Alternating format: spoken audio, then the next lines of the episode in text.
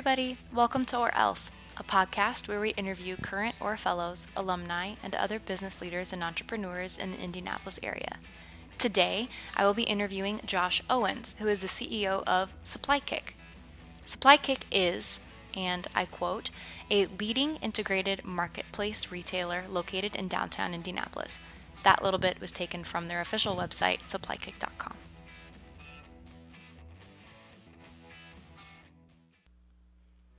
Before we get started, I want to tell you a little story.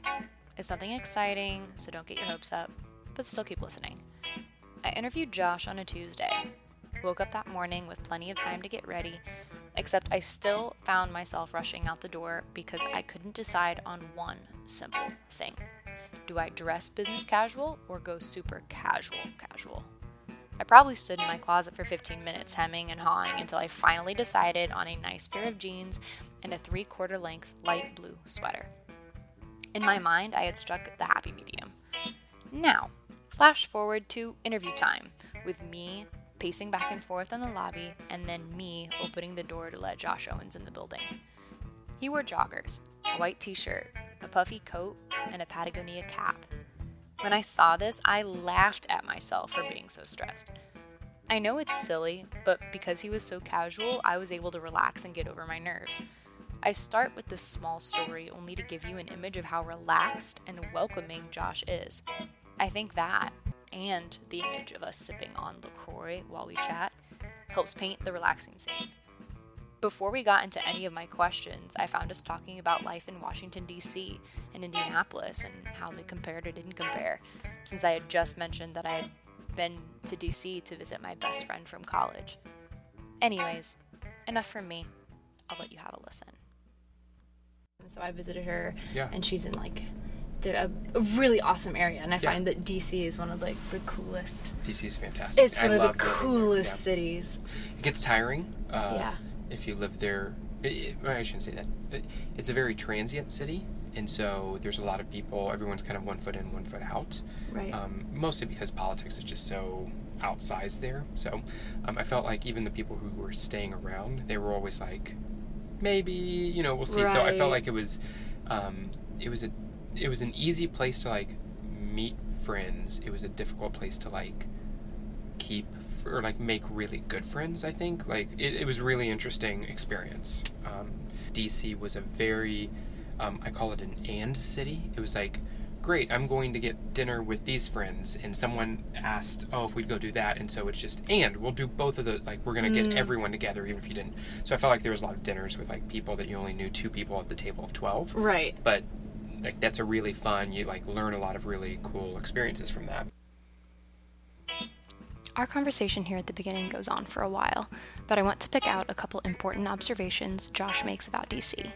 He says he loves it, would move back for the right reasons with family if given the opportunity, so I don't want you to take his next words as bashing the city or anything. At one point, Josh calls DC a transient, youthful city, meaning that people are constantly moving in and out, most of them young, which can be super exciting. But because of the seemingly high turnover, for lack of a better term, it's easy to feel disconnected. What's one thing that you think Indy has that DC doesn't that you love? It's got a better sense of community, for sure, Yeah. which is positive. I mean, it's um, same benefits of the Orr Fellowship, you know, all those type of things. But DC, um, I think again, kind of because it's very transient. There's people in and out all the time. That's exciting, but it's very difficult to like feel connected to the community. I never felt like connected to to DC, and like here, I've always, I've never not been connected, you know, in some meaningful way, um, whether that's through community organizations I was part of, or, Orr Fellowship, or different companies, or the Butler community, or the Wabash community. It's just like, you know, so some of that's kind of being from around here, but a lot of that was more the day in, day out community feel just wasn't there. In the middle of that bit, Josh talks about how he felt connected to Indianapolis for a variety of reasons, and being an Orr Fellow was one of them. Josh was an Orr Fellow from 2007 to 2009, back when the class size was much smaller, only about 10 or so people, and the big players, as Josh says, of companies were Angie's List and ExactTarget. I asked him about some of the highlights from his time with Orr, and he talks about the connections he made with those fellows, how he still meets up with them today. But what he talked about most was his experience as a fellow at Angie's List. You know, the experience in the fellowship itself was. Uh, that was a really unique time. I, I, mean, Angie's List was going. I was placed at Angie's List. It was going through um, an incredible uh, national expansion. So I joined. Um, the team was uh, relatively small uh, when I left. It was uh, you know, uh, 500, 600 people. So uh, the company had grown a lot while I was there, which was exciting to see and be a part of a lot of that.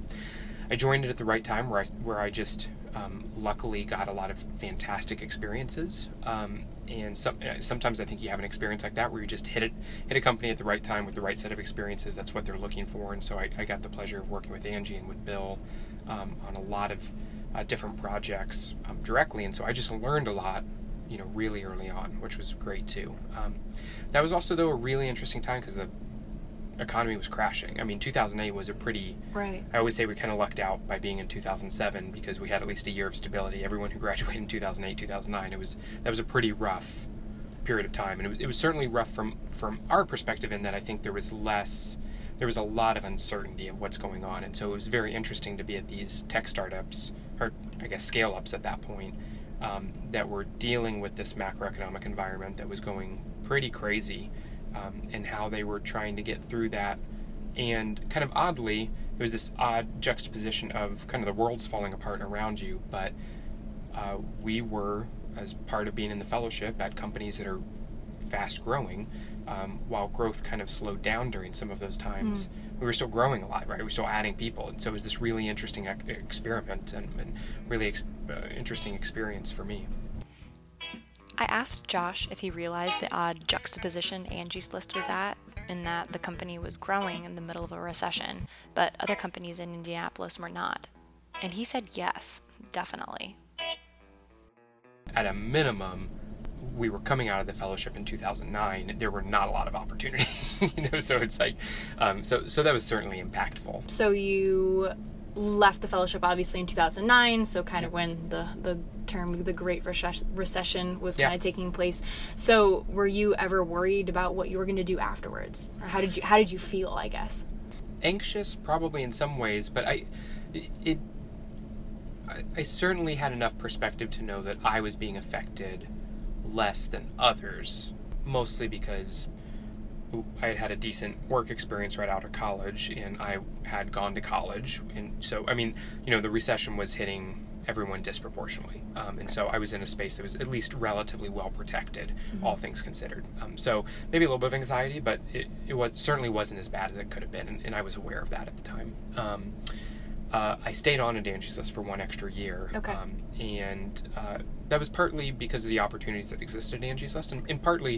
you know, I think in truth, just uh, there was too much uncertainty with everything else that was going on that it didn't make much sense to change. Um, and so, I, you know, I do distinctly remember kind of having that cost benefit analysis in my head as I was trying to figure out, okay, what do I want to do after the fellowship? When Josh decided to leave, Angie's List had undergone some major expansion. It had gone on to be in 225 cities. Their employee count had grown from 125 to over 500. And while he was still there, Angie's List was in scale up. But what he realized he was really interested in was what a startup looked like. And that's how he found himself at One Click Ventures. They were a pure play e commerce direct consumer website, and he thought it would be a great experience simply because it was going to be so different. I'd had the experience on the investor side and the budgeting, forecasting, financing side at Angie's List at a um, VC backed, you know, go raise a lot of funds and go spend all those funds. And um, One Click was different in that it was a husband and wife team that founded it. It was, uh, you know, kind of a family run operation at the time that I joined it. It was pretty small, under 10 team members. Wow. Um, so I was really going to get that startup experience. Um, and two, they were kind of uh, they were bootstrapped, and so they were using their own funding to figure out, okay, how do we expand, how do we grow, and so it just seemed like it would be a really interesting uh, juxtaposition and a really interesting set of challenges that I hadn't experienced yet, and so that was kind of the thinking behind the decision, and that's. Um, and they just seemed like a really great team. Uh, Randy and Angie Stockland are absolutely fantastic. They've been a huge part of the Indianapolis community, certainly the startup community as well. So I kind of right. lucked into being able to work with another set of really good founders and um, thought leaders and uh, you know entrepreneurs as well. So I wanted to be able to have that learning experience as well. That's cool. Yeah.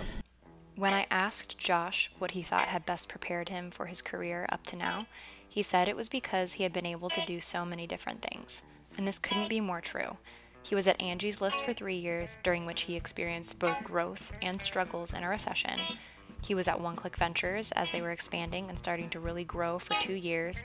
He went to grad school in London, spent a year in DC working on economic and healthcare policy, came back to Indianapolis to work at Butler University, teaching economics and statistics classes, both developing and running the online courses. He said each one of those experiences are relatively entrepreneurial, but they are in some really different spaces. I was never looking in a specific place. I was always looking with a pretty wide lens of what I could do and what I could do next. Um, and in the bias, kind of my assumption was, I guess it's a pretty standard liberal arts assumption, but it's that I, you know, the first 10 years out of school, I'm just going to continue to learn a lot of different things. And kind of worst case scenario, I'm going to figure out what I really like to do. Mm-hmm. But kind of best case scenario is I'm going to be exposed to a lot of different uh, experiences, a, a, lot of different tasks, a lot of different projects, and that's going to help down the road when I'm um, either running a company or running a division or right.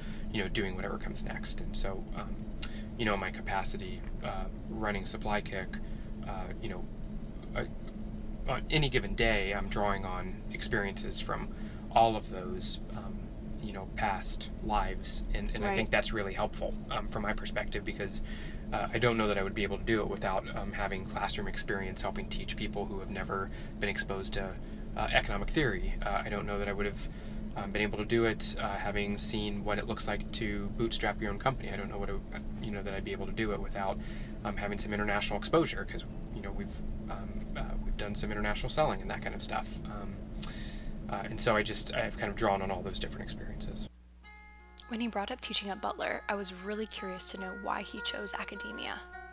Just curious, um, what made you go to academia? I mean, because that yeah. seems like an, un, an, a non-traditional path, you know, of somebody who might be in the fellowship and it's yeah. kind of business oriented and the the classic is go to grad school right. you know go study something else which um you you did go do. Yeah. um but yeah why all of a sudden teaching?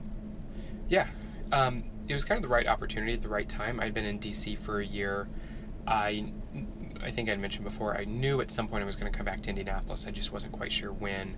Um, the butler opportunity came up pretty quickly and they were specifically looking for someone who had um, been involved in uh, startups um, specifically Indianapolis startups, but startups in general, and could also teach their economics and statistics courses. So uh, that's a pretty, I think, small Venn diagram, and I just happened to fit into it. Yeah. it was, so it was kind of the right opportunity. I didn't, you know, I when I was getting my grad degree, I in the back of my head thought, oh, it would be fun to teach at a university sometime down the road, and I think in, in the back of my head I was thinking like, in my you know 50s or 60s after a career or something like that. I didn't expect it to come up, um, you know, at uh, at 26. Um, and so um, I, I, think the biggest thing for me is it just seemed like it was going to be a really interesting uh, new set of experiences. I didn't know how to teach for sure at a university um, level, and so uh, I thought I was going to be challenged, and I thought I was going to be forced to figure it out pretty quickly. Um, in worst case scenario, uh, I was going to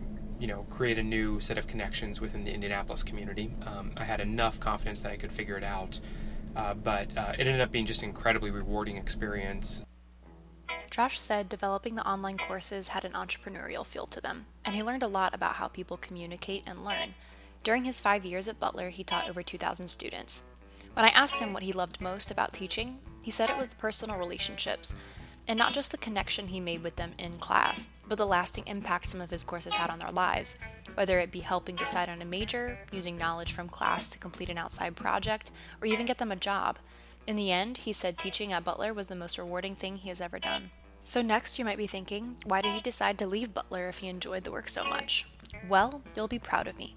I asked this question as well why so how long were you at butler and then why did you decide to then leave what made you then make the next you know the switch in your career to do something else sure so i was at butler from um, 2013 through 2017 so i was there for five years i believe that is um, mm-hmm.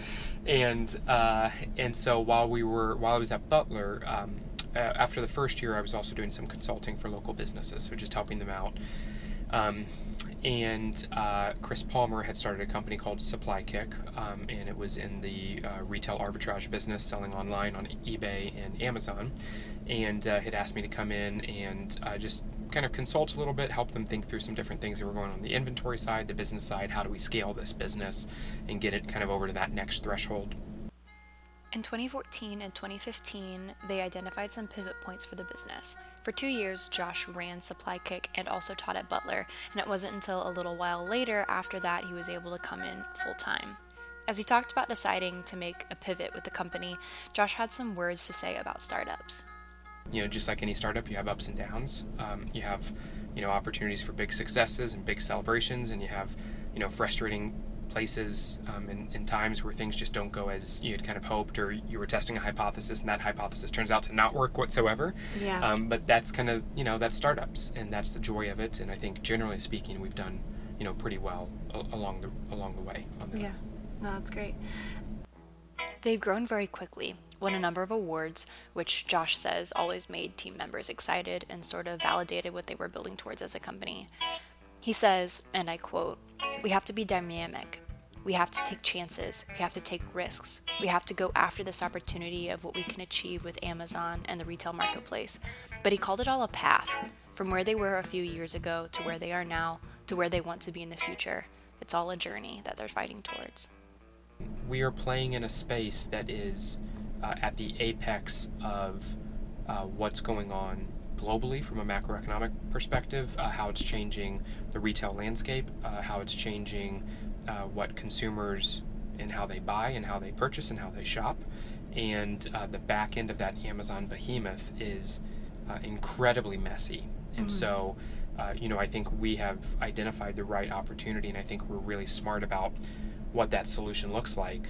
Um, but there's a lot of factors that are out of our control. And so, you know, that's not unique to us. That's true of any marketplace, uh, you know, or any market that anyone operates in. But, you know, I think uh, we're in a big one that's changing very rapidly, um, uh, and and that's both fun and infuriating, and uh, I don't know all the things in between those two things as well. And so uh, I think that's a fun challenge to be working on. Um, I, I, think those have been probably the biggest opportunities, the big, you know, fun, interesting, challenging pieces of it uh, so far do you worry about anything? I mean, obviously yeah. you're going to worry, yeah. but um, what are what are some of those? Sure, I worry about things every day. I mean, I, on a small level, I worry about uh, making payroll. I mean, I worry about uh, are we in the right space at the right time. I worry if we're making the right investments in people and technology. Um, uh, I worry if uh, there's uh, you know big things changing on the Amazon platform that we're missing, and uh, I don't imperil you know the growth that we've had, or um, or uh, have us take a you know giant step back. Um, you know, so those are all kind of daily things that I that, mm-hmm. you know I think about. You know, on on a bigger scale, the macroeconomic pieces of the business. You know, my my predisposition is that businesses it's incredibly difficult to build a business and and build a successful one. And we're lucky in Indianapolis to have a lot of young you know, scrappy, you know, businesses that have been doing really well recently, and that's that's a great thing for us to have. I think it's a testament to what the Orr Fellowship has done in the community. I think it's a testament to what uh, companies like uh, Interactive Intelligence and Angie's List and ExactTarget have done, you know, in the Indianapolis mm-hmm. community and the companies before them, Software Artistry and that kind of stuff. You know, but uh, you know, in Indianapolis, SupplyKick is situated in a really interesting place because we're kind of at the uh, we're at a crossroads of uh, technology and retail, and there's not a ton of those type of businesses in Indianapolis. It's mostly a SaaS town. So, uh, you know, I also have worries that we're not asking the right questions, or that we're not focused on the right things, or we're not surrounded with uh, the right people or the talent. Um, certainly not that, not that we can't do the things that we need to, but um, just that uh, we're proactive and not reactive. Right about here, we make sort of a drastic switch in topic.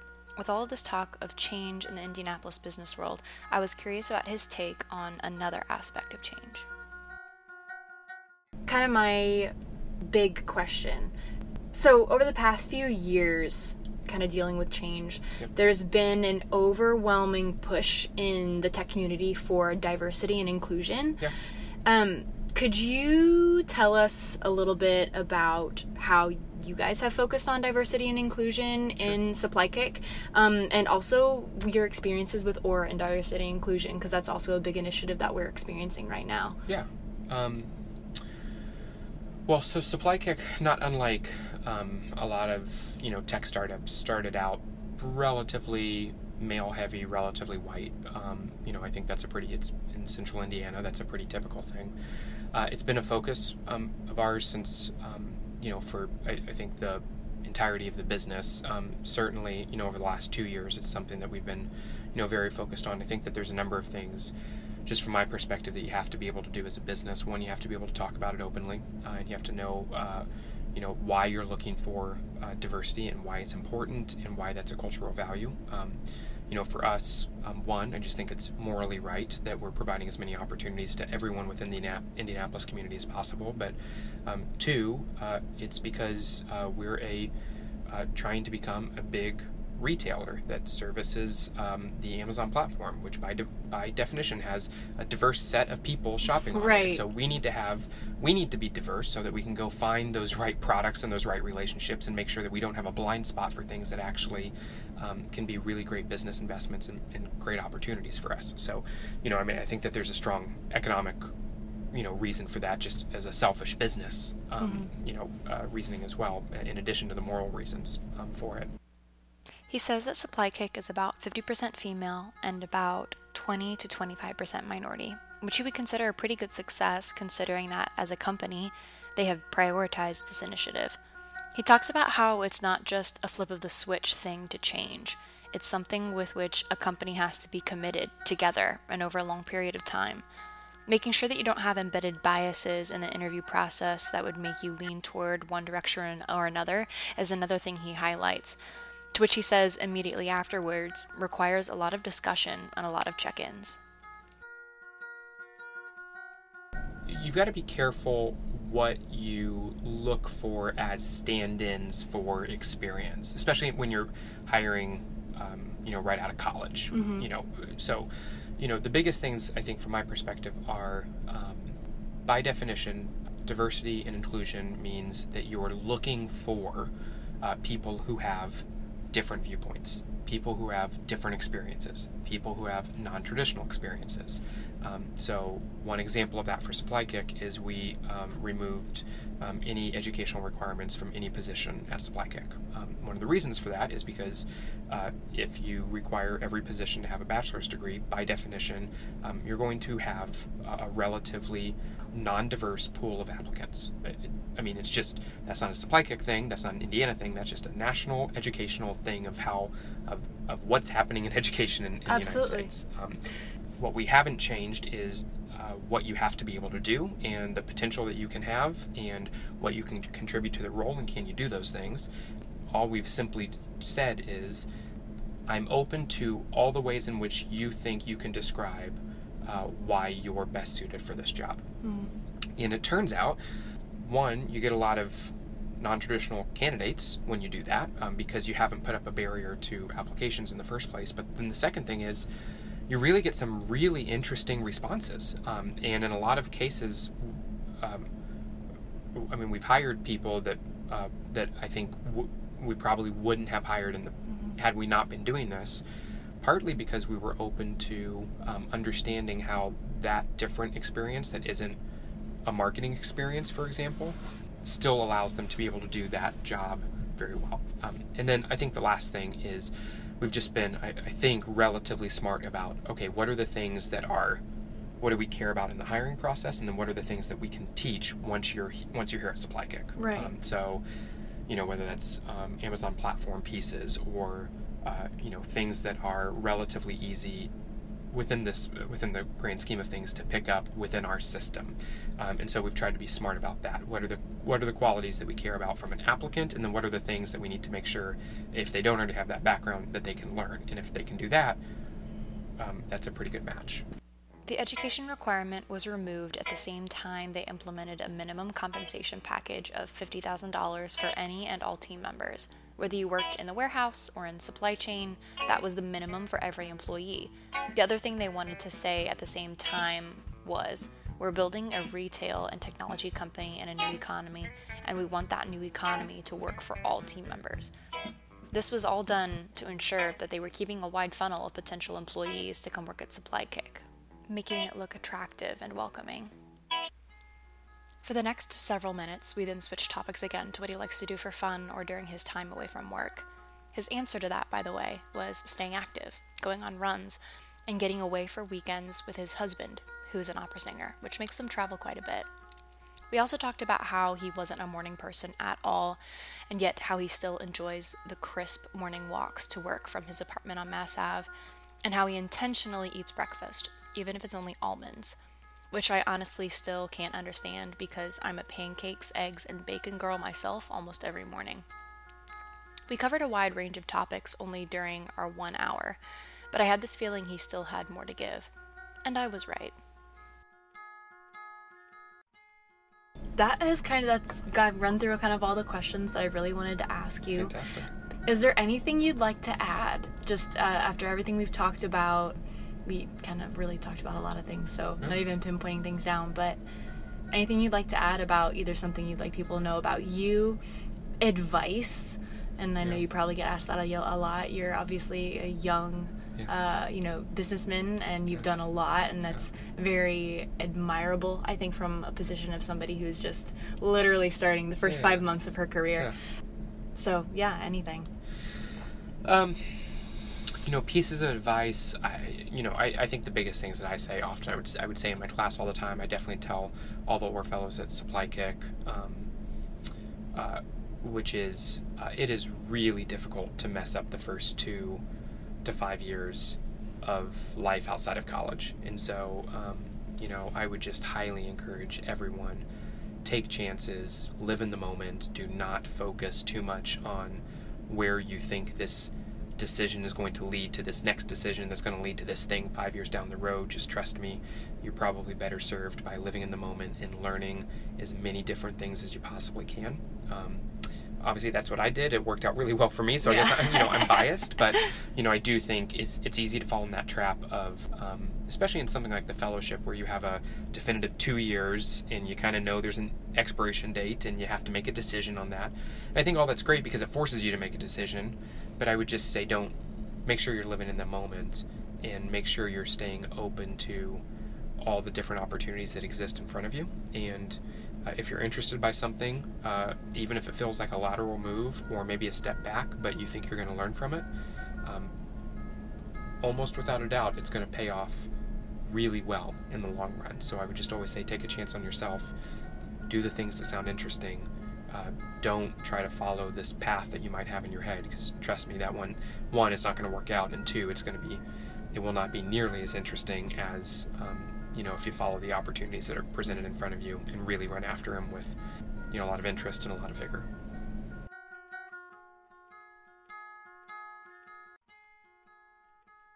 That's all I have for you today. Again, I'm Amanda Alexander, and you're listening to the podcast Or Else. Special thanks goes to Lowell Bieber for helping set up the interview, and Libby Durbin for answering all my questions.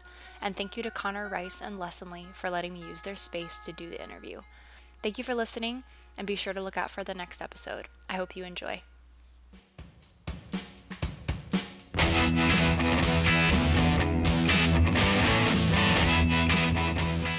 Credit for today's music goes to Eddie with All the Way Up, Montplaisir, A Good Start, and Key Lobot with Senorita KID.